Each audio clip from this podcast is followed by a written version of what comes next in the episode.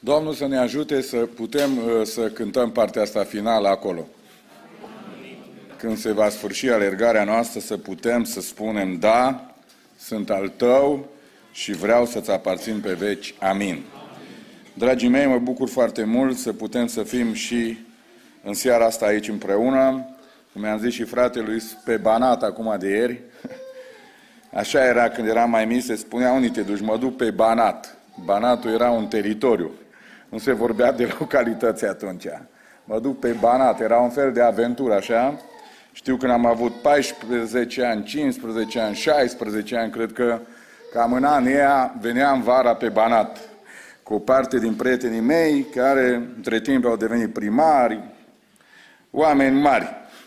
Uh, cred că Banatul ne-a prins bine atunci și mergând la, la irigații, la adunat de roșii, de castraveți, de cartofi, la încărcat în, uh, în remorci, în tractor. De atunci am mirosul de tractor. Dacă mă trezesc la 4 dimineața, știu că aici e vorba de un tractor. Pentru că mi-a rămas mirosul ăla de lăz, de, de tot felul de, de produse pe care erau aici pe zona asta. Am fost în Jimbole, am fost în Șeitin, în Peci, că vă dați seama, vă pot spune foarte multe lucruri. Uh, am cărat uh, alea de irigat, țevile alea, am reparat, reparat spexoare. Vă dați seama, la 14 ani. Copiii mei la 14 ani nu știu să repare niciun chibrit. Dar sunt foarte buni pe telefon.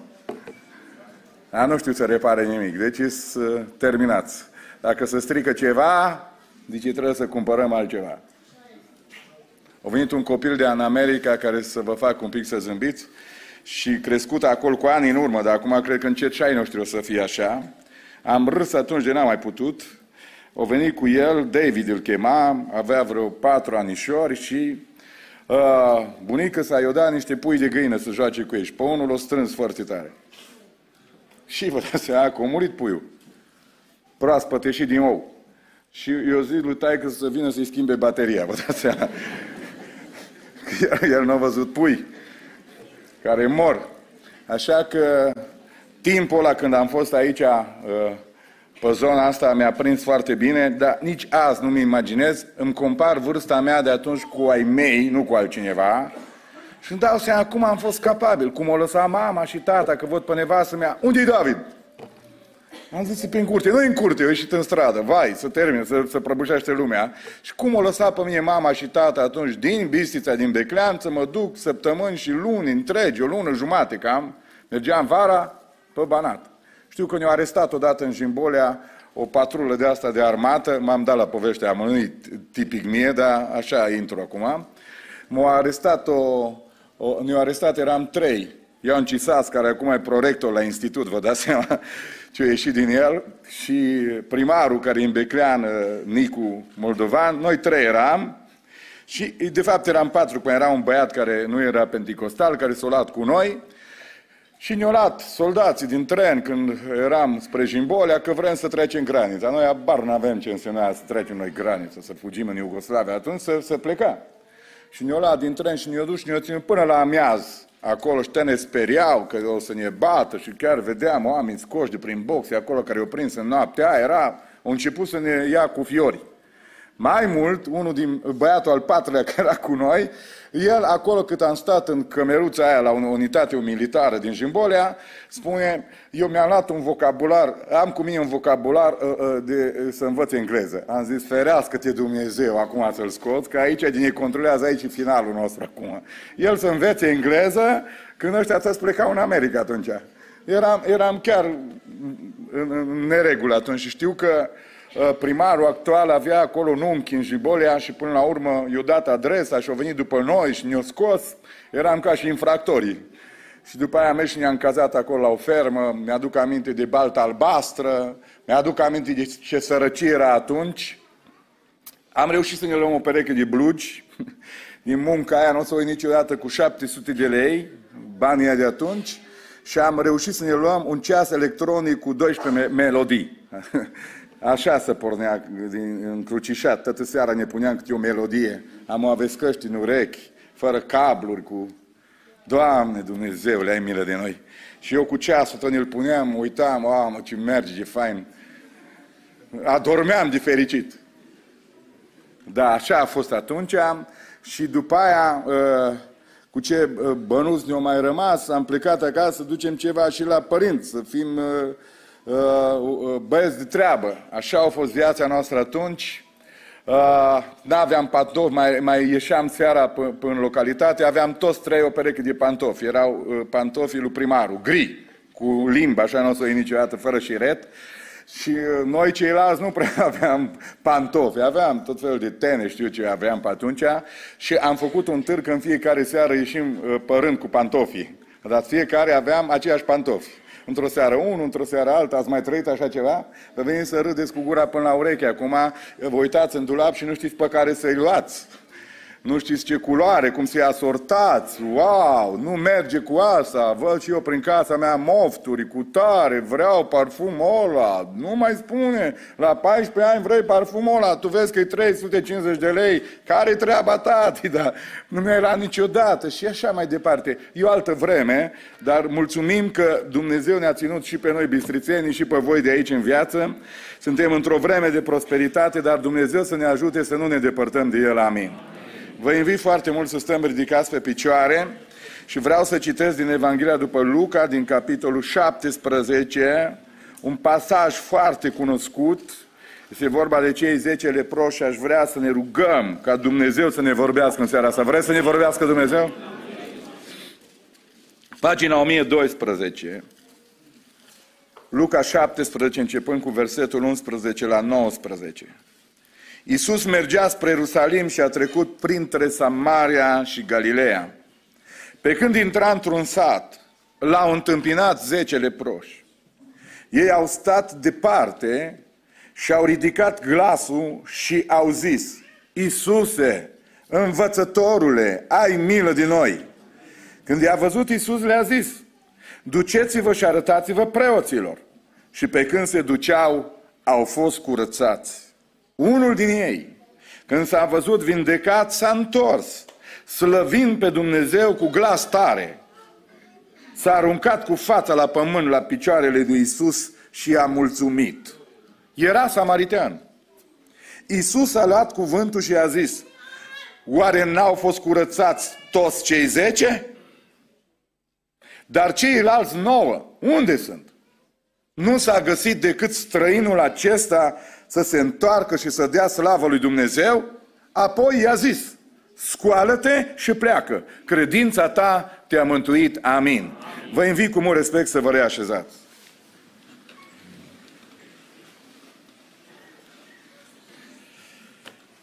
Vreau să spun în introducerea acestui text ceva despre Harul lui Dumnezeu, dar foarte scurt. Despre Har nu încape loc să vorbim. Este vorba de detaliul ăsta care probabil dacă ați fost un pic atenți, cam așa trebuie citită Biblia și ascultată. Versetul 11 spune că Iisus mergea spre Ierusalim și a ales să treacă printre Samaria și Galileea, adică le-a ocolit pe amândouă și s-a dus într-un sat. Ce vrea să spună această alegere a lui Iisus Hristos? Căci atunci când Iisus se îndreaptă spre viața mea și a dumneavoastră, să ne întâlnească, să ne ajute, să ne vindece, să ne vorbească, să ne ridice. Întotdeauna să știți că nu este nicio vrednicie, niciun merit acolo, ci este harul felurit al lui Dumnezeu, să spunem din toată inima, glorie Domnului. Pentru că există o tendință așa în care unii afișează chestiunea asta. Că dacă Domnul ar trebui să se atingă de cineva în seara asta, dacă ar trebui să-i vorbească cuiva în seara asta, cam eu aș fi persoana aia. Avem așa un fel de, un fel de piept băgat în față un pic în care uh, simțim așa o, o clasă superioară câteodată prin adunări. Bă, cred că Dumnezeu se ocupă de mine acum. Vă rog să nu vă grăbiți niciodată. Nu există nimeni mai înalt ca altul. Nu vă faceți impresie niciodată că sunteți mai buni decât alții, că nu există nimeni vrednic pe pământul ăsta, singur care este vrednic este Isus Hristos, Fiul lui Dumnezeu. Sunteți de acord și balconul? Lăudați să fie Domnul pentru asta. Din cauza asta am vrut să arăt că ocolind Samaria și ocolind uh, Galileea, Iisus Hristos a ales satul ăsta. N-aveți niciun răspuns altul. De ce a ales satul ăsta? Că așa a vrut El. Asta e harul. Asta e favoarea. Atunci când mergi într-un loc și Dumnezeu te atinge și îți vorbește, niciodată nu cauți oare de ce a făcut-o? Pentru că te iubește.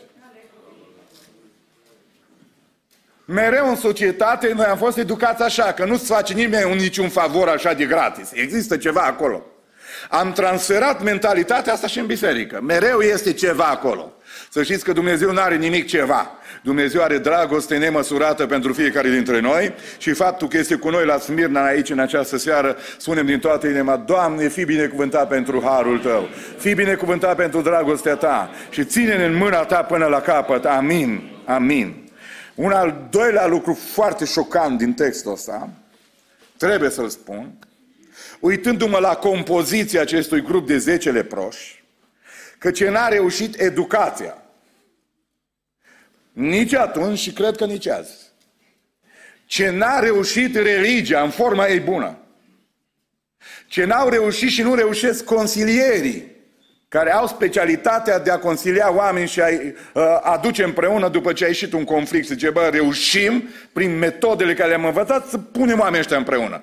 N-au reușit nici atunci, nici azi. Ce n-a reușit uneori nici măcar biserica prin structurile ei de organizare și prin oamenii pe care îi au specialiști, de a împăca și aduna oamenii împreună, știți cine a reușit să-i ține împreună? Lepra. O boală. Vă dați seama că unul din cei zece e samaritean aici, nu? Ați, ați văzut detaliul ăsta. Pe dumneavoastră știți ce a spus femeia samariteancă atunci când s-a întâlnit cu Isus Hristos? Când i-a cerut Isus Hristos să bea apă, el evreu, și ce a spus? Cum tu, evreu, ceri apă unei femei în Samaria? Tu nu știi că între evrei și samariteni nu există, spune toată adunarea, nici o legătură? Așa că a cere apă sau a da apă este un ceva nemai auzit, nemai văzut. Pentru că nu se poate un iudeu și un samaritan uh, să stea împreună. Nu se poate. Evreul nu acceptă asta. Nu samariteanul nu acceptă asta. Evreul nu acceptă asta. Nu se poate. Uh, dragii mei, suntem aici în seara asta de foarte multe ori. Cât de educați suntem școlați, nu reușim să fim împreună. Ba, mă mai spun că uneori școala și educația superioară transformă pe unii în niște capete așa foarte mari și luminate, încât nu-și mai permite să meargă la biserica de la țară să predice la țărani. Îmi pare rău să spun asta. Că am văzut chiar tineri slujitori ieșiți din instituțiile teologice și când le-a indicat pastorul un sat să meargă să predice, să mă duc să predic la sat. Dați-mi un oraș. Oameni care să fie la nivelul la care este mintea mea și informațiile mele și au refuzat sistematic să meargă la țară. Deși eu când am început să predic, mai mă bag iar în amintiri în seara asta, mergeam cu trenul din Beclean pe niște sate acolo, în care nici măcar nu erau biserici. Erau niște case în care se adunau câteva femei foarte în vârstă, nu jignesc prin asta, pentru că văd aici niște senioare în stânga mea, și niște femei extraordinare de la țară cu una framă legate sub barba aici, uh, ortodoxe. Numai gazda era pentecostală și le aduna de pe stradă acolo și mergeam eu. Doamne, mă gândesc și acum, cum de nu s-o sperea de mine și nu a plecat. Că de cum eram eu atunci, de, de pornit așa cu râvna mea și înțelepciune un pic mai puțină. Bă, dar predicam de, să mișca, mișca candelabru de acolo din casă. Erau șapte, opt femei, bă, femei bătrâne acolo de eu predicam, mă duceam cu trenul, Biblia sub soară, pe stradă, pe jos, la predică. Am făcut ani de zile asta. O venit un, uh, un tânăr așa într-o zi uh, din zona asta, nu sunt potriva școlii, da? din zona asta, a educației și mi-a zis, uh, nu vă supărați, domnul pastor, dar de unde ați avut ideea asta pe care ați lansat-o azi? Că nici nu am putut să mă, mă gândesc la așa ceva. Știți cum i-am răspuns? Am fost un pic ironic, recunosc. 25 de ani. Asta e răspunsul. Nu iau acum la, la tren, iau la pas, iau, du-te, uh, fă, exersează și după vreo 20 de ani s-ar putea să ai puțină lejeritate în a înțelege și interpreta într-un text. Dar vreau să vă spun, uh, educația de multe ori în loc să adune, împrăștie. Experți în consiliere uneori în loc să adună, adune oamenii împrăște. Zice, Punct final. Fiecare într-o direcție.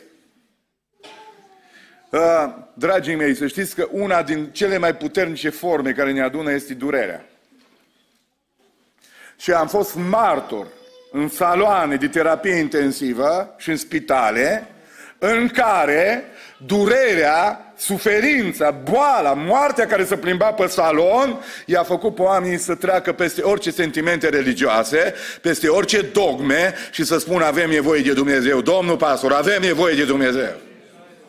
Nu de mult, mi-a, mi-a, un prieten din America mi-a zis, mama este bolnavă în spital în Bistița, nu știu dacă am spus la Smirna întreaba asta, undeva am spus, dar nu mai știu unde, și zice, dacă poți să mergi la spital la Bistița la mama, că este acolo în salonul de boli cardiovasculare, a făcut o, o, o problemă la inimă foarte complicată și este acolo, dacă poți să o vizitezi, sigur, mi-a luat soția, am plecat, Uh, am cerut voie, m-au lăsat, era vreo 17, cred că, uh, paturi, uh, femei de toate vârstele acolo, o singură pentecostală. I-am spus cine sunt, i-am spus, le-am spus ce fac, mi-am cerut voie în salon, dacă pot să fac o mică slujbă pentru sora cu tare, toată povestea le-am spus-o. Și la final o să fac ungere cu un delem și să mă rog, mirungerea l-am inspirat în context ortodox, știau, înțelegeau toată povestea. Și vreau să mă rog pentru sora mea în credință.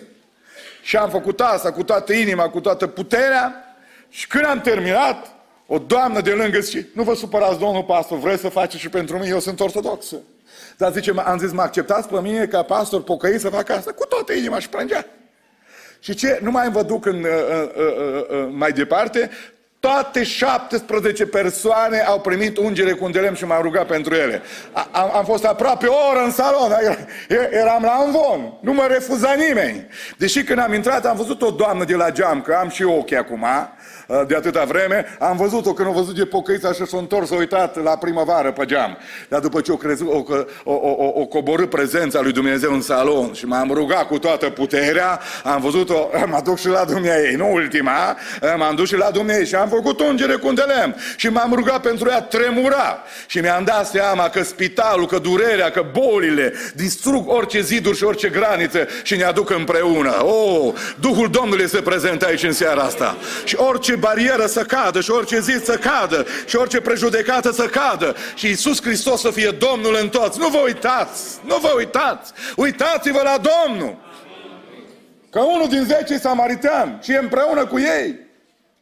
E în, același, în aceeași echipă să roagă și strigă toți deodată. Iisus, învățătorul, ai milă de noi. Că nu mai contează că e samaritean, că pe, pe mâinile lor și pe fața lor și în, în organismul lor e o boală incurabilă numită lepra.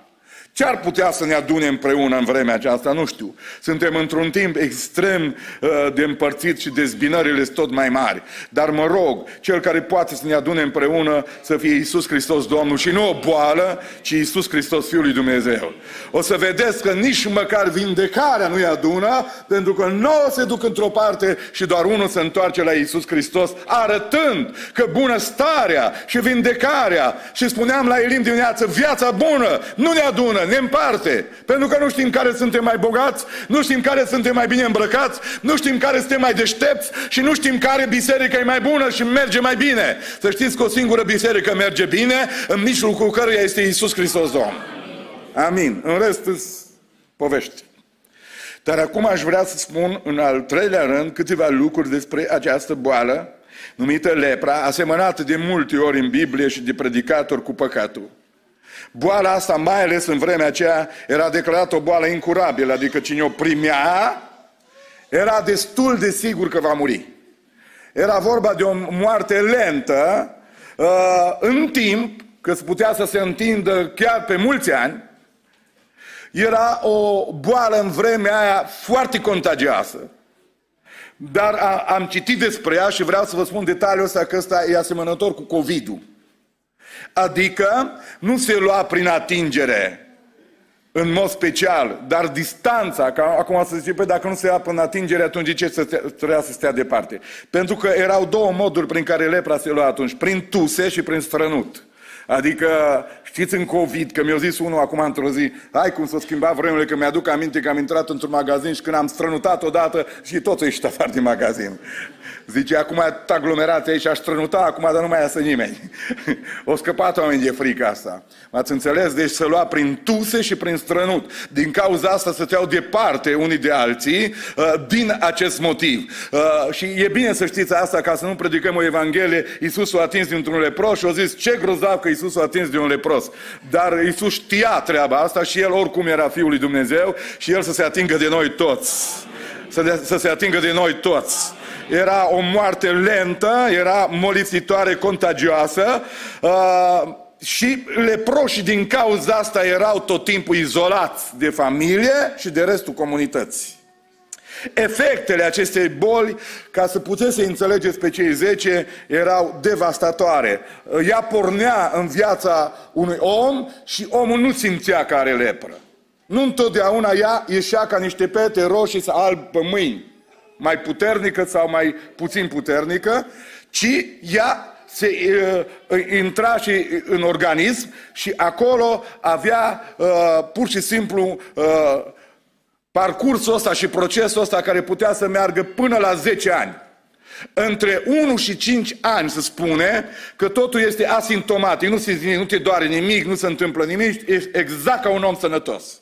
La fel și bolile de inimă azi, cardiovasculare, în general nu dor, nu dor deloc. Spune că inima nu doare, ficatul nu doare, numai că ele pot să fie fără durere foarte bolnave. Din cauza asta, asemănarea cu păcatul în faza incipientă nu te doare nimic. Chiar ți se pare că ești grozav. Dar de fapt moartea și virusul a intrat în tine. Și de fapt ele rupe și încet, încet o să-l vezi. O să apară și la suprafață. În fața incipientă, o mică minciună, o mică șmecherie, nimeni nu o să fizează.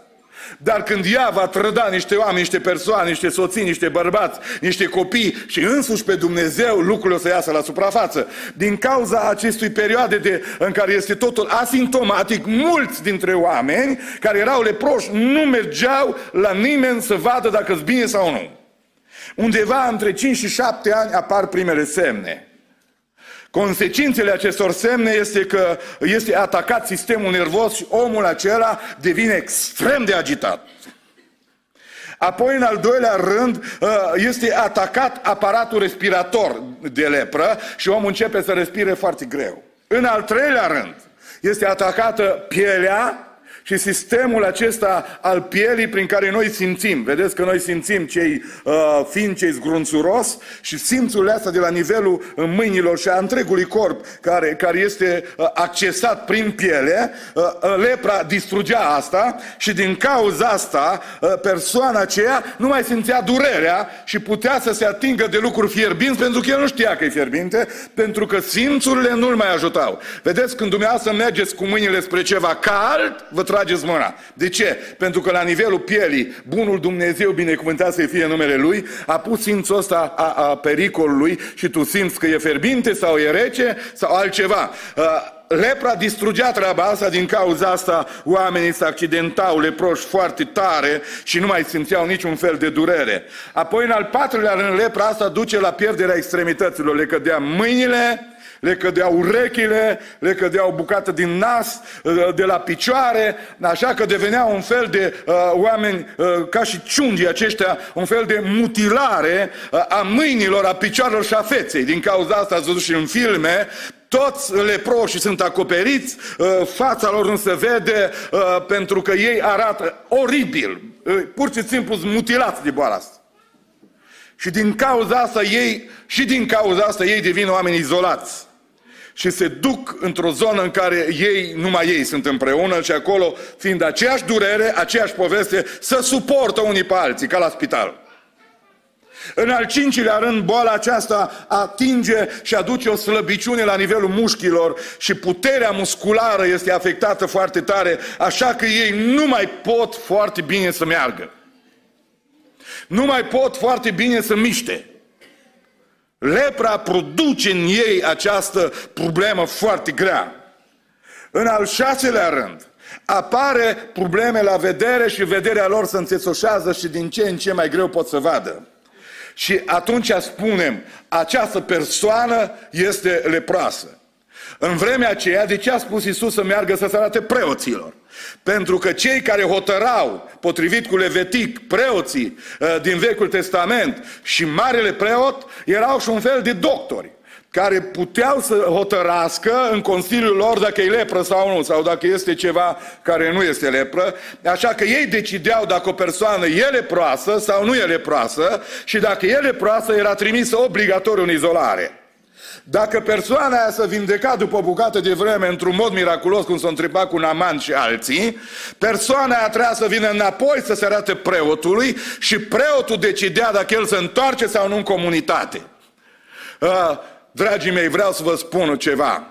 Păcatul seamănă extraordinar de mult cu această uh, boală. Odată că ea atinge simțurile noastre și noi nu mai simțim durerea și de la o bucată de vreme suntem gata să călcăm peste cadrave pentru că nu ne mai doare. Nu ne mai doare. Pur și simplu nu ne mai doare și relațiile devin tensionate, familiile se dispar, prietenii se dispar și spune, bă, tu nu mai simți nicio durere, noi ne-am pierdut datorită păcatului simțurilor, uh, simțurile și nu mai simțim cu ceilalți fiecare în pătrățica lui. Cineva poate să se atingă de noi în această seară și Isus Hristos este prezent aici în adunare. Glorie Domnului în veci. Apoi păcatul duce la mutilarea ființei noastre. Efectiv suntem mutilați de păcat și distruși de păcat. David vorbește în Psalmul 32 explicit de treaba asta și spunea, chiar dacă oamenii se uită la mine și spune, regele David, eu sunt mutilat pe dinăuntru și spune, câtă vreme am păcătuit și am tăcut, mi se uscau oasele, mi se topeau oasele. Leproșul își pierde mâinile, nasul, extremitățile, vârfurile de la picioare și așa mai departe. Uh, este desfigurat. Și David spunea, ni se topesc coastele de gemetele mele necurmate. Uh, uh, zi și noapte mâna ta apăsa asupra mea. Ni se usca vlaga cum se usucă pământul de seceta verii. Păcatul distruge și mutilează ființa umană. Mutilează conștiința noastră. Tot ce a fost frumos vreodată este distrus de păcat. Dar vă spun încă o dată, cineva vine să se întâlnească cu noi în această seară, cu leproși, acesta este Isus Hristos, Fiul lui Dumnezeu. Vorbim de respirație. Haideți să facem un exercițiu foarte simplu aici, pentru că toți, nu toți am fost leproși, nimeni nu poate nu a fost lepros aici. Dar vreau să vă spun, toți am fost și mai din când în când greșim și știm care treia cu păcatul. Vă spun ceva, atunci când vinovăția este în noi, unul din uh, sem, semnalele care le avem întotdeauna este respirația. Întotdeauna copilul când a făcut ceva rău, mama îl detectează. El respiră diferit. Ce ai pățit? Atunci când vinovăția este peste viețile noastre, dacă celălalt este cât de cât un expert, își dă seama după respirație că în viața ta ceva nu e în regulă. Mulți ani în urmă am trecut printr-un moment dificil, eram tânăr atunci.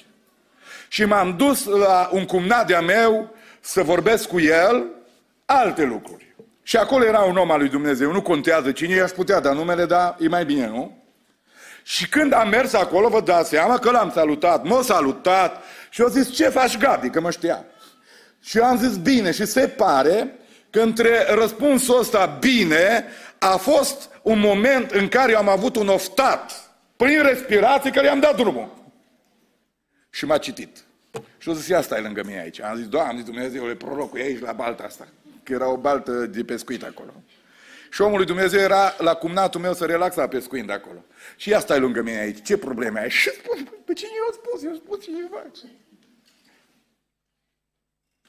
Și am zis, nu vă supărați, era să zic numele acum. Dar ce mă las la întrebările astea? Și el zice, stai liniștit aici că trebuie să povestim, te grăbești? Nu. Și a început atunci să-mi spună, zice, când ai zis, înainte să zici bine, ai avut un oftat care îmi spune că tu ai probleme foarte mari. Și am discutat mult timp și mi-au spus atunci, eram tânăr predicator, mi-au zis, nu o să o iei niciodată în viață. Au zis, Gabi, ai grijă că mulțimile te distrug. Nu intra în jocul lor niciodată. Ele vin și te secătuiesc de putere și o să te lasă singur și lepădat. Ai grijă, ai grijă. Și mi-au zis o grămadă de lucruri. Bă, când au început să-mi spună, am descoperit așa bucată cu bucată. Mi-a dat atunci, mi-a dat atunci uh, că era foarte dur așa el, dumnealui, că e mai în vârstă decât mine, acum are vreo 70 de ani. Și mi-au zis, ă, dar ce să fac acum? O să te duci acasă, dar n-am făcut asta, recunosc. Și atunci recunoșteam, dar și acum. Te duci, îți iei agenda, era undeva primăvara și ce-ți rup toate foile din ea până în septembrie. Trebuia să rup vreo cinci foi, vreo cinci luni să le rup. Și asta e tot. Doamne, m-am dus eu acasă, cum să rup foile? Vreau să iau paracetamol, da, vreau să-mi iau uh, uh enzime, vitamine, Q10 aia, cum îi zice, vreau să iau orice pentru ofta, pentru inimă și dumnealui mi-a zis să-mi rup programele până în septembrie. Uh, pentru că problemele astea, care sunt în viața noastră, de multe ori uh, au legătură cu organismul nostru care reacționează pur și simplu prin respirație și lepra uh, era una care îngreuna sistemul respirator. Atunci când păcatul este în viața ta, abia mai respiri, abia te întorci de pe o parte în alta, toată noaptea te zârcolești până dimineața, zice cineva asta, ce nu dormi? O, știu, cred că am băut o cafea. N-ai băut o cafea, ai băut 10, dar nu din cauza asta. Dar ai mai băut cafea și ai dormit, ai sforit lângă mine, dar acum ce se întâmplă? Și până la urmă, că soțiile sunteți exact ca fratele la niște... Domnul să vă binecuvânteze. Voi vedeți prin pereți, prin... Nu știu, de multe ori, de multe ori cad victimă uh, în zona asta la soția mea și zice, cum ești? A, pe păi bine, merg înainte. Nu ești bine! Nu ești bine deloc, dar ce se întâmplă? Uh, de ce cobor jos? Că nu e felul tău. Și ne citim unii pe alții, mai ales după 20 de, uh, 29 de ani, încep să te citești destul de, uh, de ușor.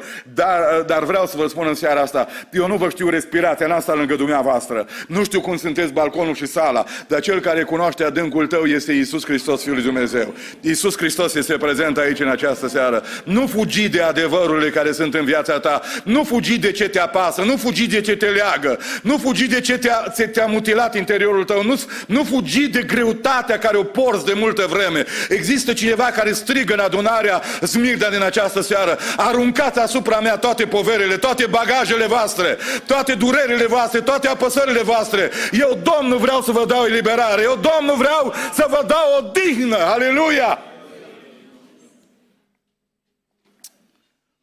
Tatăl meu, când am plecat din lumea asta la 75 de ani, uh, ultimele luni din viață uh, a, a fost o problemă delicată de sănătate care a avut legătură cu plămânii și a, îi se aduna apă la plămâni. Am umblat prin spitale atunci cu dumnealui și am văzut un erou al lui Dumnezeu printre altele, cum trebuie să te comporți în suferință, dar am văzut faza asta cu respirația, credeți-mă. Acum COVID-ul ăsta a arătat la mulți faza asta, dar am văzut-o acum mulți zeci de ani.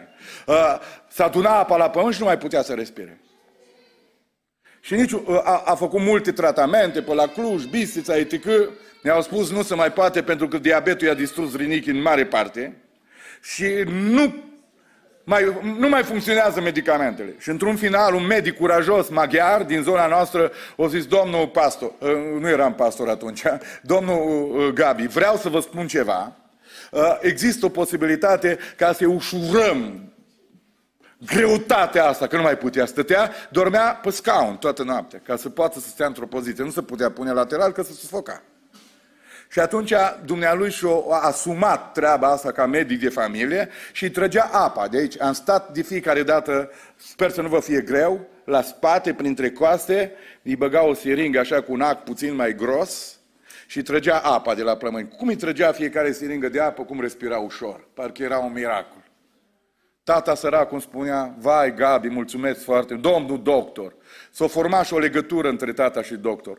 Dar de fiecare dată doctor îmi spunea, Domnul Gabi, cu fiecare seringă care trag, viața dumnealui se stinge.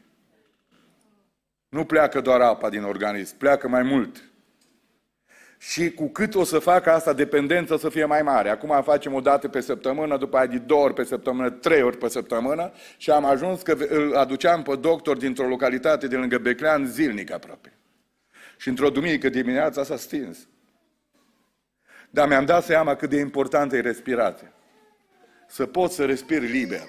Nu vrea nici apă, nici mâncare, nici mic. Și ce vreau să pot respira, nu mai pot respira. Păcatul îți atacă respirația ta duhovnicească. Și pur și simplu se manifestă și fizic. Nu știu unde ești în seara asta. Nu știu unde te afli. Poate ai venit să asculți o predică bună. Poate nu te aștepta că o să țin predica asta.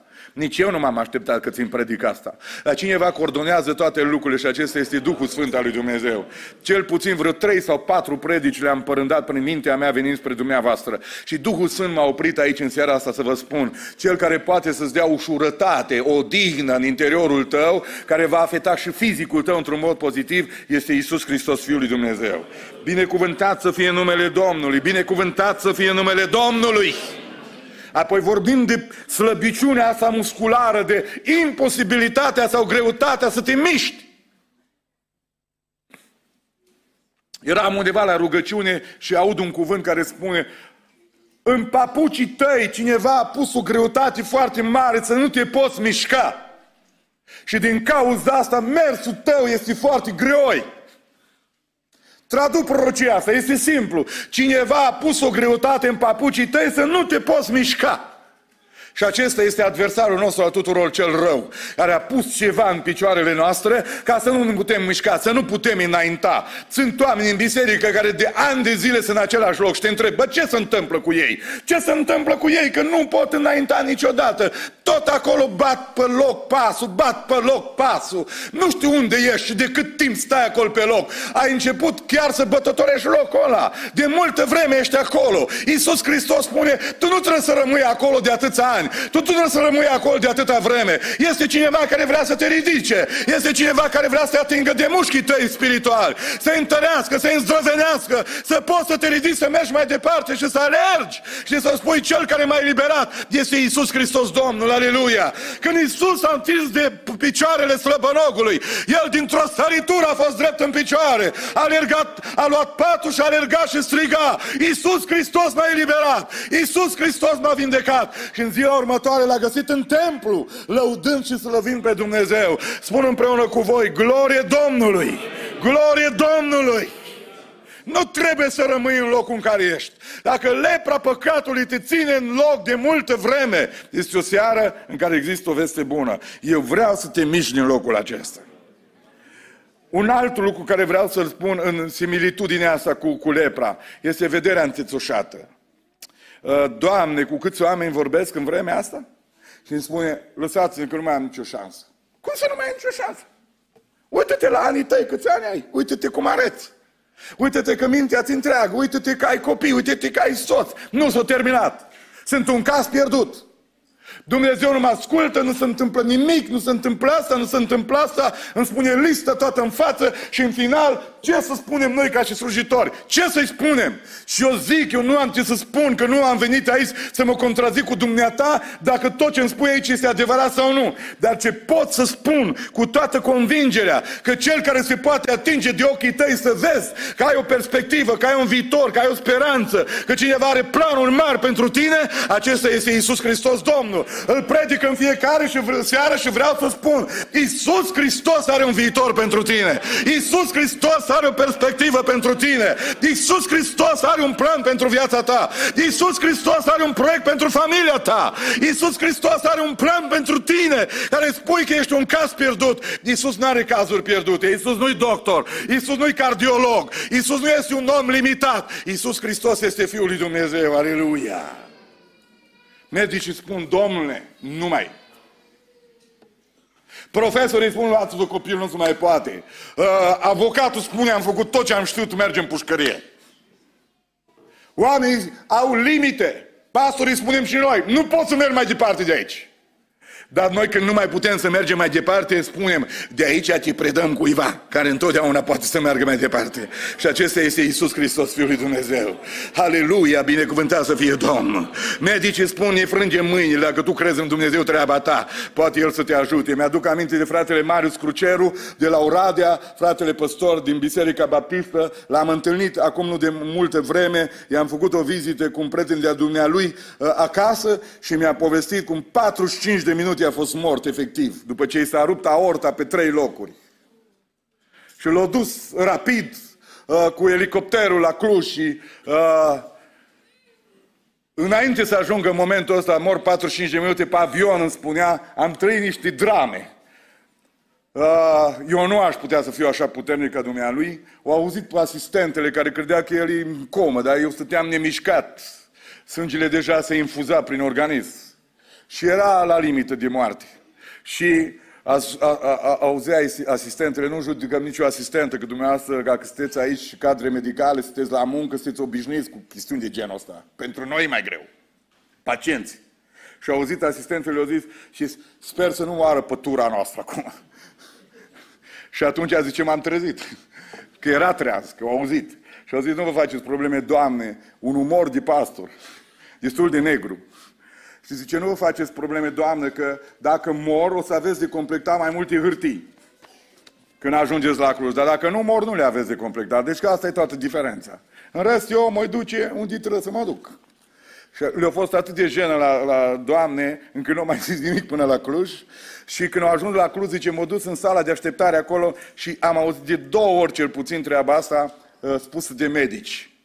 Zice, câți ani are? Asta este o întrebare de baraj. E o întrebare a medicilor, care îi mobilizează sau nu la un moment dat într-o direcție sau alta.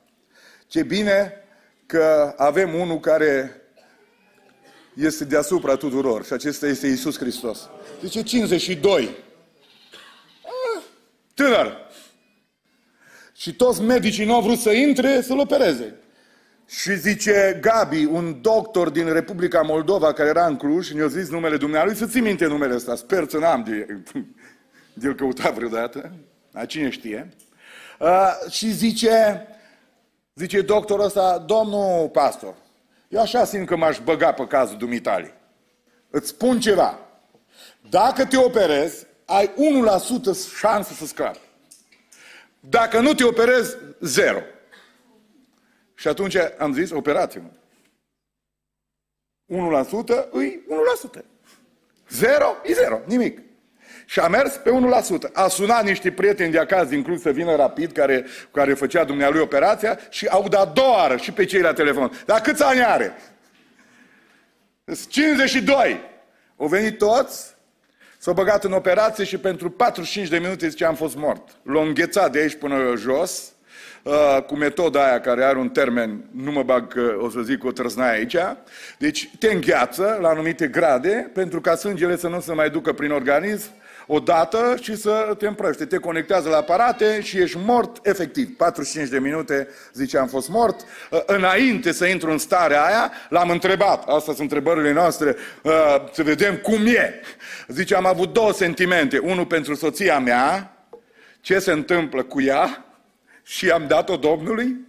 Și pentru copilul nostru de 13 ani, mai mic, ceilalți care sunt căsătoriți, foarte ciudat, Gabi zice că nu mi-o trecut prin minte, parcă i-am predat cu ani în urmă cuiva.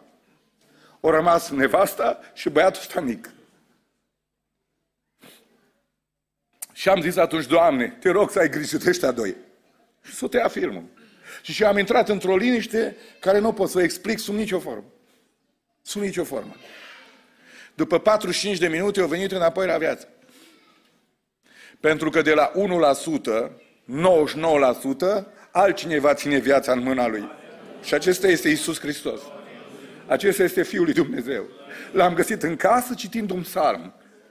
Și mi-a zis, este psalmul meu, cel care m-a scos din moarte la viață. Și era acolo și lăuda pe Dumnezeu, pentru că singurul care merită să fie lăudat pentru toate lucrurile este Isus Hristos Domnul. Este Isus Hristos Domnul, aleluia! Dacă simți că nu mai poți să mergi mai departe, Cel care te poate ridica cu adevărat este Hristos Domnul. Dacă oamenii îți dau 1% că poți să fii fericit, Domnul dă diferența, aleluia! Dacă nimeni nu-ți dă nicio șansă, Dumnezeu îți dă toate șansele, pentru că El este Dumnezeul șansei!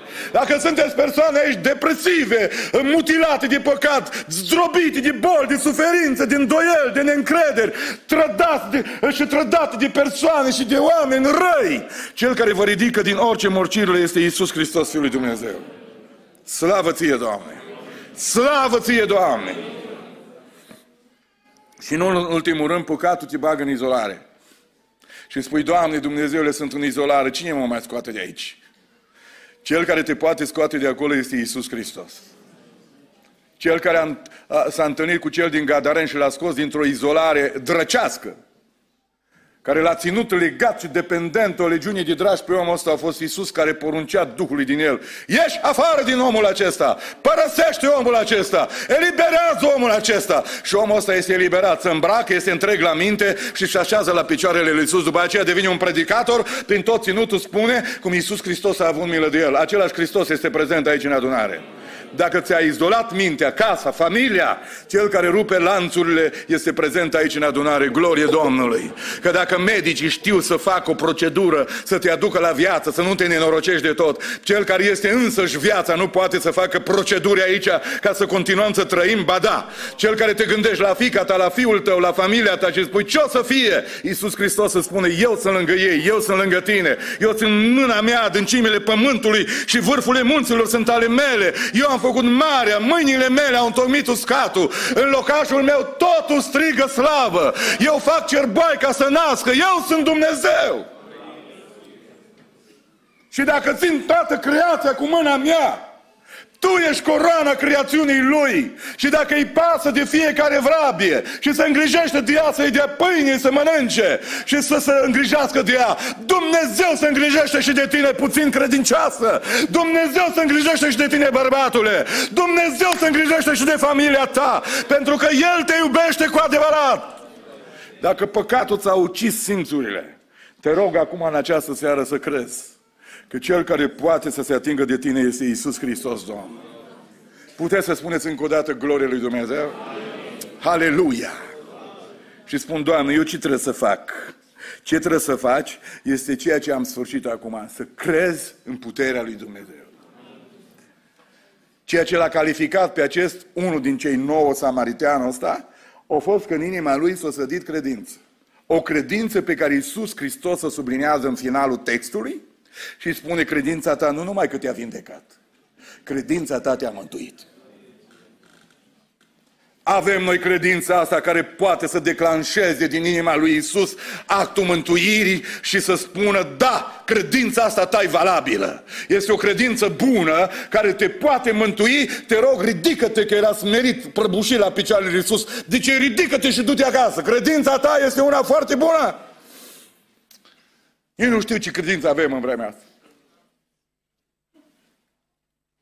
Am devenit atât de împărțiți încât Zice, bă, mă duc la o biserică că e diferită de asta, îmi place mai mult și nu știu, bă, știu, ă, frații mei, nu știu, ne fac foarte multe lucruri diferite, dar credința ar trebui să fie una singură.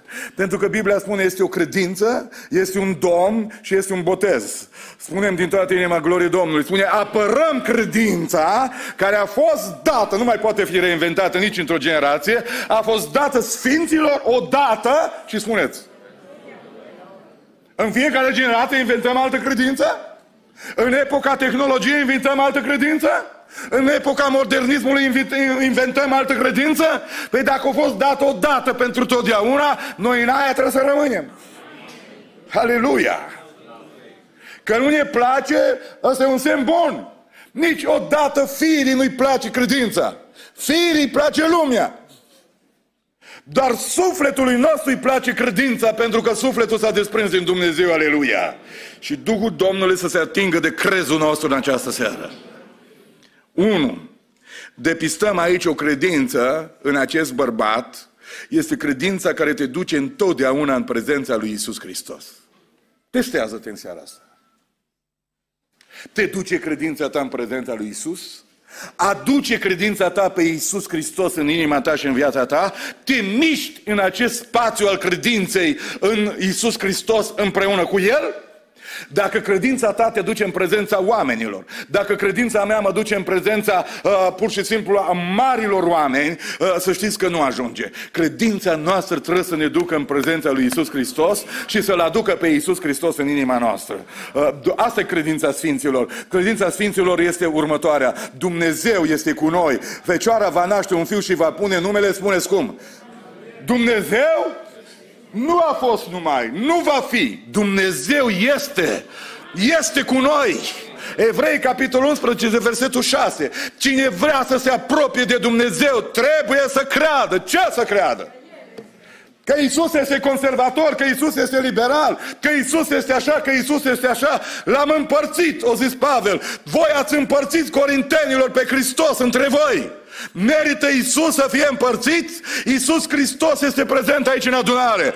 Oricine crede, oricine crede cu adevărat, spune, e cu neputință să fim plăcuți lui Dumnezeu, că cine se apropie de Dumnezeu trebuie să creadă că El este aici în această seară, ci că El este aici nu doar pentru a, a avea eu ce să predic, ci pentru că El vrea să răsplătească, să se atingă, să lucreze de cine? De cei pe care îl caută. Este cineva în seara asta care caută pe Domnul? Sau căutați o predică bună, sau căutați o slujbă bună, sau căutăm un program bun. Iisus Hristos este prezent aici în adunare. Îl vrem pe Domnul. Niște greci au strigat, noi vrem să-L vedem pe Iisus. Și ceva, noi vrem să-L vedem pe Iisus. Noi vrem să-L ascultăm pe Iisus. Noi vrem să fim atinși de Iisus. Uitați-vă în ultima vreme că Iisus Hristos este scos din calcul. Sunt promovați foarte tare oamenii? Da. Sunt promovați foarte tare numele de predicator, de cântăreți și așa mai departe? Da. Unde este Isus în toată ecuația asta? Fostul lepros este la picioarele lui Isus în genunchi, nu nici nu-l vezi. Știi pe cine îl vezi când te uiți pe Isus? Ce credință avem? O credință care ne scoate pe noi în evidență, o credință care adună oameni în preajma noastră. Ăla da, mă, ăla da, ăla adună oameni. Și cine trebuie să aduce, adune oameni? Iisus Hristos, Fiul lui Dumnezeu. Oamenii sunt manipulați, noi suntem manipulați. Iisus Hristos rămâne pe tron și onorează credința omului care vrea să vină în prezența Lui. Dumnezeu îi deschide. Dacă doi sau trei se unesc și caută pe Domnul, Dumnezeu promite că este prezent în adunare.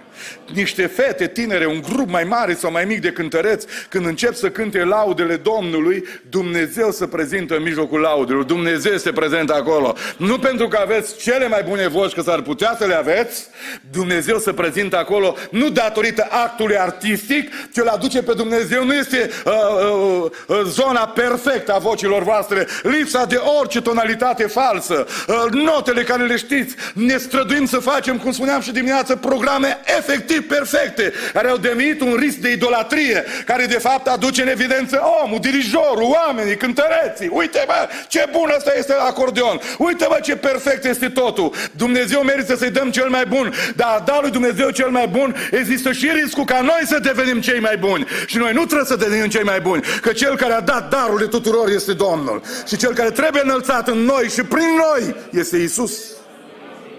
Este Isus. Este Isus. Este Isus.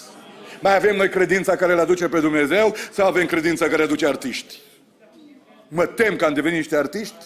Mă, mă tem că am devenit niște oameni foarte populari?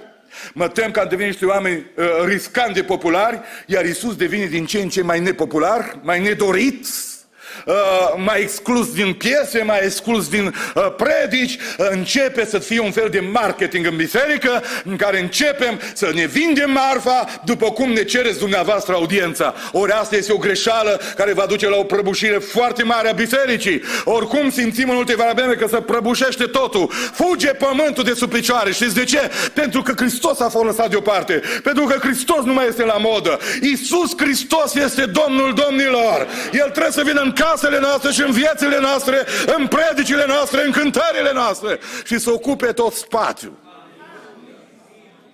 Spațiul la cort trebuie să fie umplut de Iisus Hristos. În voi! În voi! Spațiul trebuie umplut în adunare de prezența lui Isus Hristos. În voi trebuie să veniți cu Isus la adunare. Trebuie să veniți cu Isus la adunare. Și când Isus se întâlnește aici în toți și e totul în toți, aici se vor întâmpla semne și minuni. Și cineva, dar atâta de rare minunile, pentru că și prezența lui Isus în viața noastră e tot la fel de rară. Cine vrea să, faceți, să facă minuni? Singurul nume în care se pot vindeca bolnavi, singurul nume în care pot să fie mântuiți oameni, singurul nume în care pot să fie liberați oameni, singurul nume în care pot să fie transformați drogații și bețivii și depravații este Isus Hristos, Fiul lui Dumnezeu. Cel care poate să facă legăturile să cadă este Isus. Nu suntem noi armată de oameni ciudați, că am scos pe Cel care este soluția și am rămas noi. Am rămas noi cu noi. Și mi-aduc aminte de o predică foarte veche care a ținut-o un om al lui Dumnezeu, eram tânăr. Și titlul ei a fost așa, La drum doar oameni. Și n-am uitat-o ani mulți. Și de multe ori mă gândesc, bă, cu cine mergem noi la drum? O pornit, ăla era textul, corabia în noaptea fără Iisus. Le-a făcut Iisus o probă, meargă fără mine, s-a dus fără el. Și erau să se nece noaptea dimineața, Iisus a venit umblând pe ape. Binecuvântat să fie Domnul care este prezent aici în seara asta.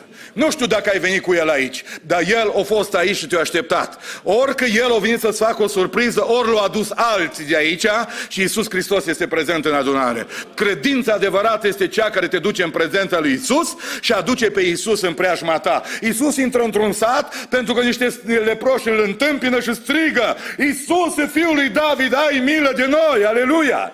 Cu glas tare, public.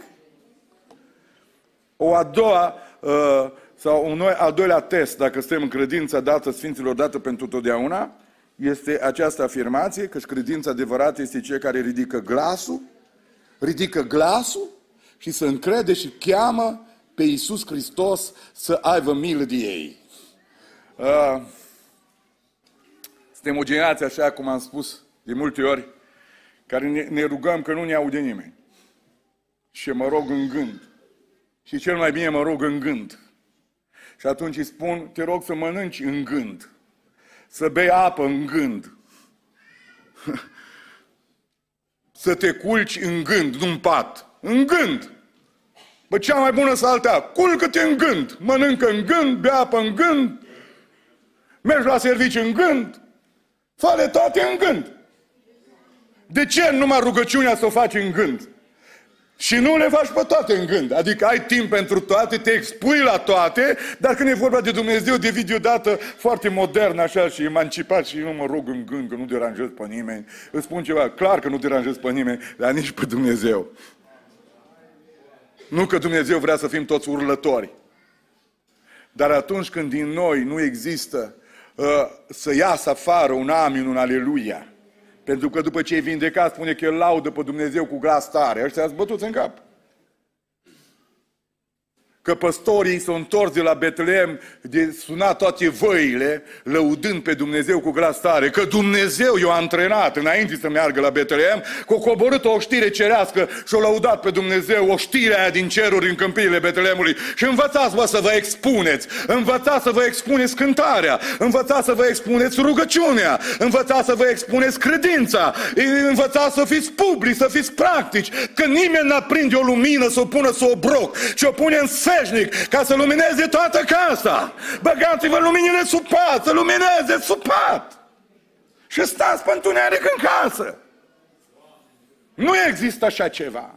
Iisus Hristos ne-a chemat la izolare. Iisus Hristos a chemat Sfinții Lui să se plimbe pe stradă, pe, pe, pe bulevarde, prin moluri, prin servici, prin avioane, peste tot. Noi trebuie să fim peste tot. Pentru că acolo unde este lumină, este Dumnezeu. Acolo unde este lumină, este Hristos care este lumina lumii. Și El a zis, voi sunteți lumina lumii și voi sunteți sarea pământului. Sarea nu are nicio valoare dacă e pus acolo în solniță, în dulap. Îmi merg la restaurant zi unii sarea. Mi-a dat Dumnezeu o noră care am învățat ceva că îi place. Ori de câte ori vine la noi la masă, mănâncă foarte sărat. Și când vine, uh, soția zice să fie sarea pe masă. Așa trebuie să te compozi cu nororile. Să nu trebuiască să ceară. Asta pentru cei care vreți cursul de, de socri. Sunt aici, sunt cel mai bun profesor. Mă invitați odată că am zis că vreau să deschid o, o școală de socri. Nu de soacre, altcineva. Nevastă mea nu vrea, dar eu pot să fac asta, credeți-mă. Știu cum să mă compor cu Nora, cu ginerii, uh, cu ginerele deocamdată. Am zis la plural că mai am o fată, dar uh, acum să nu vă înghisuiți băieții să aveți un asemenea socru. Că trebuie să convingeți fata, nu pe mine. M-ați înțeles? După aia mai vedem noi. Dar vreau să vă spun ceva. Bă, sarea să fie acolo, să nu o ceară. Când o văd, eu împing. Atunci când lumea are nevoie de noi, băi, nu trebuie să te uite, unde găsești un pocăi, nu-l găsești cu, cu lupa. El trebuie să fie acolo. Pac! Sare aici. Dă gust discuției. Când discuția e razna, sarea vorbește. Bă, fraților, bă, oameni, bă, prieteni dragi, nu credeți că am deviat cu discuția asta? Nu credeți că bancul ăsta un pic uh, e dus departe de glumă uh, bună? Nu credeți că discuția asta uh, deraiază în alte direcții? Ia să schimbăm discuția, ia să vorbim de altceva. Sarea vorbește, sarea vorbește. Dacă râzi cu gura până la urechi, ai descalificat. Lumina trebuie să apară. Dintr-o dată trebuie să apară lumina. Lumina nu este sub pat, nu este sub baniță, nici sub obroc. Lumina este în centrul casei și când se aprinde lumina, toți văd lumina. Aleluia! Nu trebuie să spui, vezi că eu sunt pocăit. Că unii arată că spocăiți, care acum vin cu fratele Gelu, nu v-am mai spus asta, dar am văzut la o intersecție că într-adevăr taxiul a s-a băgat un pic cam tare din dreapta și uh, mașina care venea pe drumul drept o clanțona de vreo trei ore, așa, românește. Dumneavoastră ați fost la volan, o clanțona românește și noi l-am depășit pe ăla care o clanțona românește și pe ambele uși, pe partea stângă, stria Hristos o înviat. Dar mare, așa. Am văzut și eu fără ochelari. Hristos a înviat. Bă, când clansonează Hristos a înviat în mașină, vă dați seama. Bă, ce faci aici? Deci nu așa îți arăți lumina scrim pe mașini. Lumina trebuie să o arăți prin caracter, prin gesturi. Amin? Amin? Prin bun simț, prin răbdare, prin blândețe, prin bunătate, prin dragoste, prin înfrânare. La noi piciorul e pe accelerație. Pe frână e mai greu. Așa că aș vrea credința noastră să ridice glasul, să fim vizibili. Să fim oameni care se roagă. Să fim oameni care ridică glasul spre Domnul. Aleluia! Am spus dimineața la Elim că am fost la Heria, acolo în județul Alba, în care este o zonă de multă rugăciune acolo, poate ați mai fost. De mulți ani vestit. Și luni m-am dus acolo la rugăciune.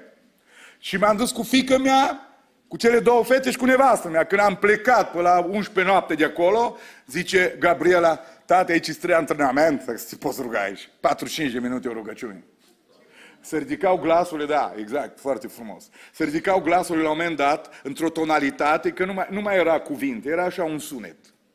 Un sunet cum era avion, la înălțime, de 11.000 de metri auzi un sunet așa, vuu, acolo erau, erau toți oamenii ăștia, frații ăștia, la 11.000 milioane de înălțime, erau în lumea lui Dumnezeu și sunetul buia așa. Era o perfecțiune, o frumusețe și o strălucire, te uitai la ei, toți străluceau, toți erau grozavi. Pentru că credința a fost dată Sfinților odată pentru totdeauna, iar testul credinței sunt oameni care își înalță glasul, îl laudă, îl glorifică pe cel care îl glorifică pe cel care merită să fie glorificat și acesta este Isus Hristos. Acesta este Isus Hristos. Mai să aud aude glasurile noastre. Trei. Credința adevărată te întoarce întotdeauna din direcția în care ești cu fața înspre Isus. Că spune că uh, acest om s-a dus să se arate preoților și vă dați seama ce, ce fantastic, în timp ce mergeau toți 10 pe drum, toți 10 mergeau pe drum și erau toți mutilați, unul fără nas, unul fără urechi, cum erau ei uh, în progresia bolii. Și imaginați-vă că în timp ce mergeau pe drum, unul reacționează primul. Bă, ți-o venit nasul înapoi, închipiți-vă. Pentru că au fost curățați. Bă, tu ai... Zici, bă, dar și tu mâna... Uite-te, bă, ai degetele înapoi.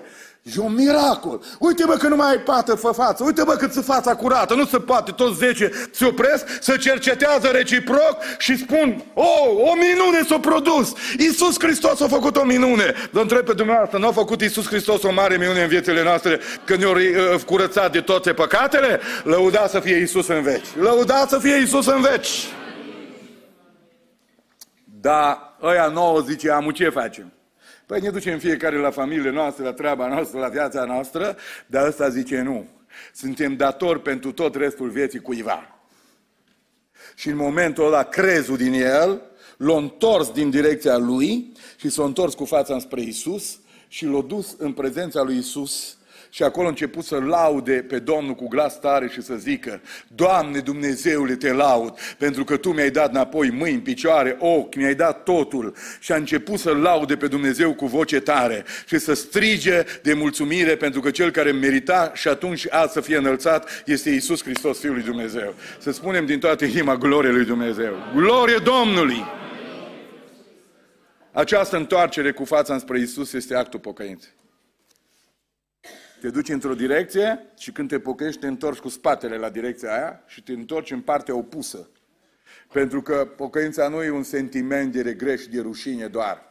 Pocăința înseamnă schimbarea direcției, să se lase cel rău Isaia 5.5, să se lase cel rău de calea lui, să se întoarcă la Dumnezeu care va avea milă de el, la Dumnezeul nostru care nu obosește iertând. Noi când ne pocăim trebuie să ne întoarcem cu spatele înspre lume și cu fața înspre Hristos. Fie ca Duhul lui Dumnezeu să aducă din nou credință de genul ăsta în care să fim cu fața înspre El. De unde știi că ești cu fața înspre El? Din dorința asta înfocată de a-L lăuda și a-L binecuvânta pe El. Asta arată că ești cu fața înspre Cel care te iubește și te-a binecuvântat și te ține în mâna Lui până în ziua de azi. Dumnezeu să binecuvânteze cu credința asta toată adunarea. Toată adunarea. Patru. Credința adevărată din omul ăsta l-a făcut să se uite la un loc și la un spațiu care vă spun ceva, totdeauna e liber. Știți care e spațiul ăsta? La picioarele lui Isus. Unii zice, nu mai mă duc la adunare că nu mai e loc de ăștia. Nu știu cine sunt ăștia, în fine. Toate scaunile sunt ocupate, nu mai în cap de ei. Posibil. Vreau să spun ceva. Dacă vrei să te smerești și nu cauți scaune și poziții în biserică, dacă vrei să vezi un spațiu în care niciodată nu o să stai la coadă, din păcate, care întotdeauna e gol, este spațiul smereniei. Nu se înghesuie nimeni acolo. Îmi place treaba asta, am o traumă din comunism, că tot m-am întors la țevile de la irigații. Am o traumă din comunism, nu mai pot să suport să stau la coadă. Și la avion, ori mă duc primul, printre primii, ori mă duc când se termină aproape tot rândul. Nu pot să stau la cos. Am stat în copilărie, mi-a ucis stomacul, mi-a rupt coastele, am stat ore întregi când ajungeam la intrare să băgau grămadă de deștepți în față, ca să nu le zic diferit, că nici nu-mi vine alt cuvânt. Și veneau să îngroșau așa, erau patru rânduri acolo la ușă. Să băgau, să lipeau. Și când intram acolo eram zugrumați, efectiv. Bă, vă dați seama, eram un tânăr copil. Mi-era rău, venea să, să vomez, să asta. Și era momentul ăla de zucurmare acolo, că nu mai simțeam că am întreg nimic și explodam în partea alaltă. Și wow! Și dramă. După ce intra în partea altă o doamnă de acolo care nu o să o niciodată spunea Nu mai avem pâine! Deci toată lumea se prăbușat. Ne scotea pe partea altă fără pâine, după ore întregi în care am stat la pâine. Dar ce știți voi copiii de dramele noastre? Am stat la rând la un pachet de unt de la patru dimineața, cu maica mea. Ne scula pe toți, zice, fiecare cu pachetul. Când kilogram de zar, patru la rând, cu fratele, stăteam de la patru dimineața pe la alimentare să luăm un pachet de zahăr. Am stat la butelii, le legam de seara cu sârmă. Mergeam, ieșeam de la școală direct acolo la butelii, să luăm o butelie. Când luam o butelie, ziceam că am luat o mină de aur, îți dai seama, avem butelie. O puneam într-un căruț format de butelie, sudat ca o butelie, uneori cu roți care mereau pe tătea astea și meream 2 km până acasă, trăgând butelia fericit. Azi îmi zice copilul de ziua lui de Crăciun că, tati, ce mi-ai zis de Crăciun? Și am zis, ce să-ți iau? Niște papuci. Nu! Altceva vreau. Nu mai au nicio bucurie, nu-i mai satisface nimic. A fost foarte greu, a fost foarte complicat. Și am rămas niște, cu multe traume de la coz, de la de asta, nu le mai pot suferi. Și am descoperit ceva fantastic în pocăință. Că la smerenie nu-i coadă niciodată. Și ori de câte ori mă duc să mă smeresc, tot timpul spațiul e liber. La picioarele lui Iisus tot timpul e loc. Nu se înghesuie nimeni. În rest, e o bătălie și astăzi, pe tot felul de poziții, pe tot felul de lucruri. De acolo, la picioarele lui Iisus, nu prea aveți nici predicatori mulți, nici cântăreți mulți, nici oameni din adunare, toată lumea e pe altă planetă cu mintea. De acolo, la picioarele lui Iisus, e spațiu liber. Și știți ceva? Mă bucur că nu trebuie să stau și când mă prăbușesc acolo la picioarele lui, găsesc întotdeauna har. Că celor smeriți Dumnezeu le dă har. Să spunem toată adunarea gloriei lui Dumnezeu. Și ăsta s-a întors cu fața spre Iisus, a început să cânte din toată inima, să laude pe Dumnezeu și după aia gestul următor este că s-o prăbușit la picioarele lui Isus acolo jos și au zis, Doamne, n-am venit aici să-ți fac cereri mari, am venit la picioarele tale să spun un singur lucru, mulțumesc frumos!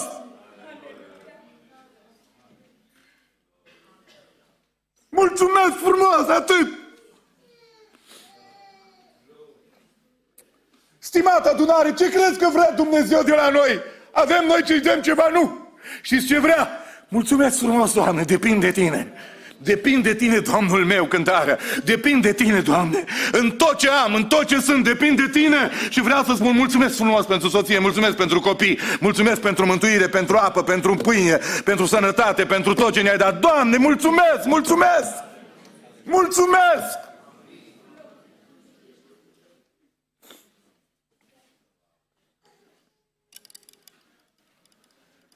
Dacă vreți vreodată, dragi fete și dom- domnișoare, tinere și băieți, să o faceți pe mama voastră vreodată fericită,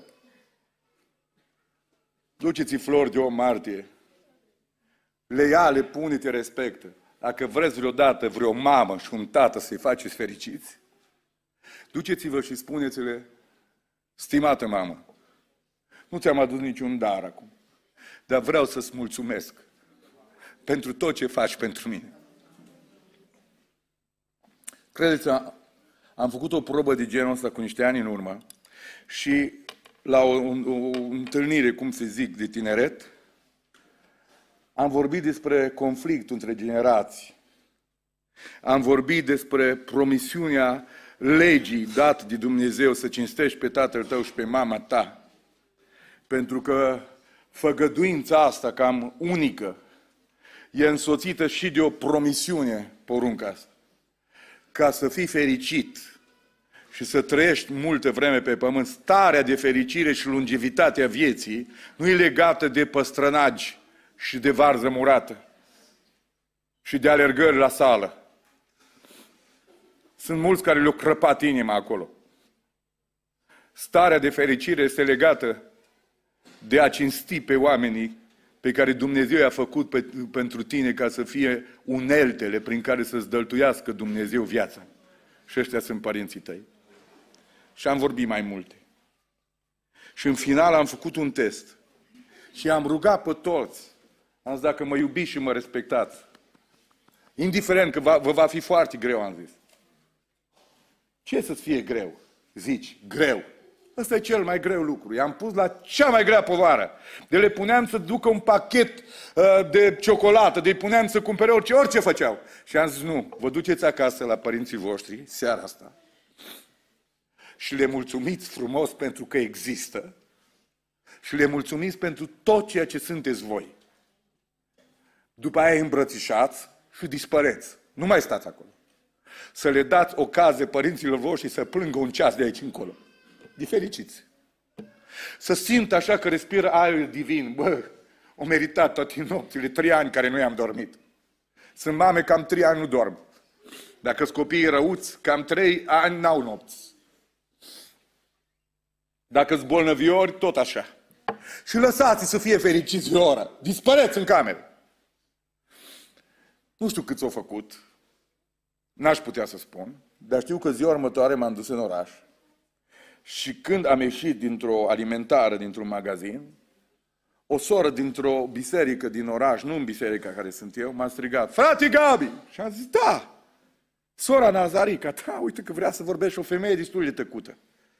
Și îmi spune, vreau să vă mulțumesc, dar n-am făcut nimic pentru dumneavoastră, știam sigur asta. Și mă prinde din mâine așa și mă strânge. Zice, seara am avut cea mai, mare, mai fericită zi din ultimii nu știu câți zeci de ani. Începusem să mă prind. Și am zis, de ce? Zice, băiatul meu, Corneluț, un fel de rebel. Îl știam un pic. Nu, mi-a, nu i-a zis ea rebel, asta știam eu. Și băiatul meu, Corneluț, cum te mângâie mama, nu te mângâie nimeni pe lumea asta. Pe el chema Cornel, dar pentru mama era Corneluț. Zice, băiatul meu, Corneluț, a venit aseară acasă și m-a luat în brațe și mi-a mulțumit. Mi-a mulțumit pentru că exist și asta și... Zice, era să ni se oprească inima. Și asta de ce? Zice, nu a făcut niciodată asta. Și am întrebat, dar de ce face asta? Și Domnul ne-a vorbit seara asta. Prin fratele Gabi. Și nu pot să nu vă mulțumesc. Este unul din momentele în care m-am simțit fericit că am ținut vreo predică vreodată.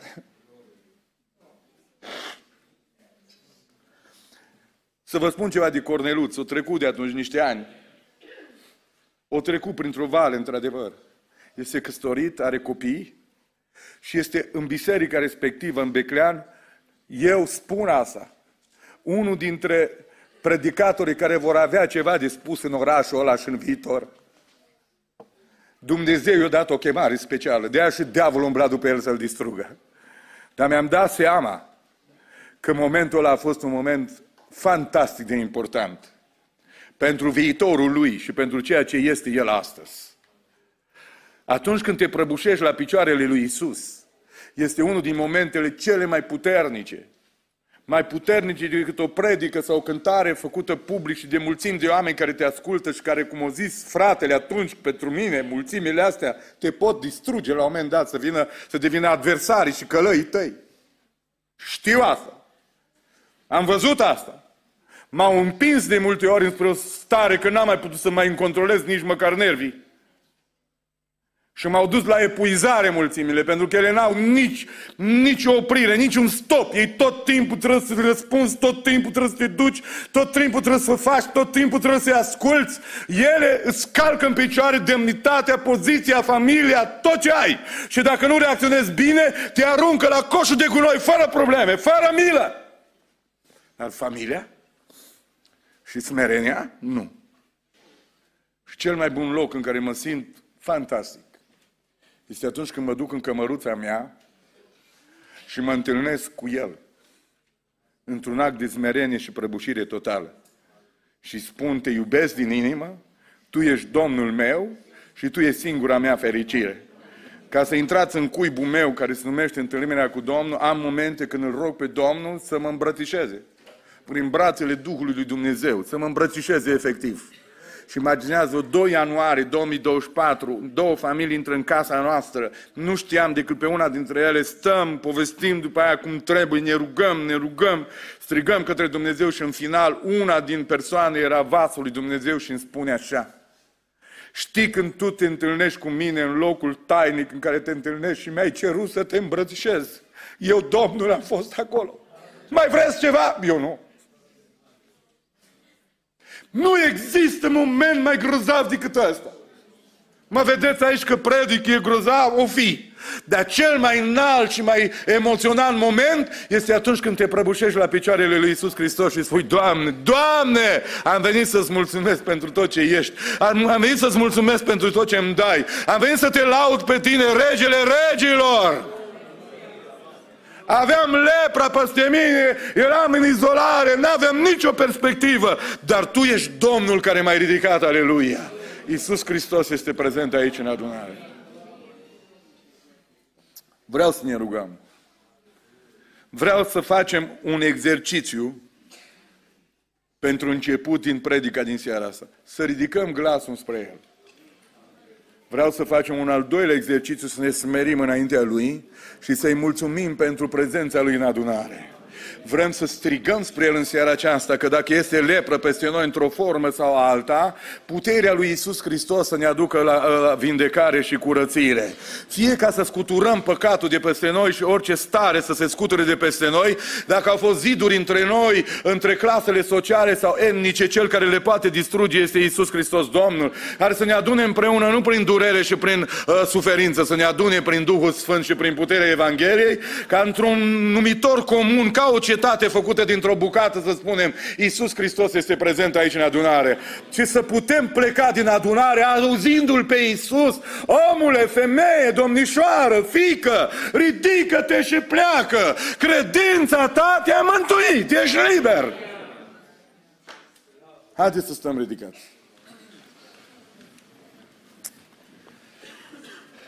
Nu știu, ați putea să cântați o cântare? Zice că da. Hai să cântăm o cântare, că parcă așa am intrat mai bine în rugăciune dacă am cântat o cântare și mai ales dacă nu v-ați grăbi niciunul, că totuși eu fără două minute.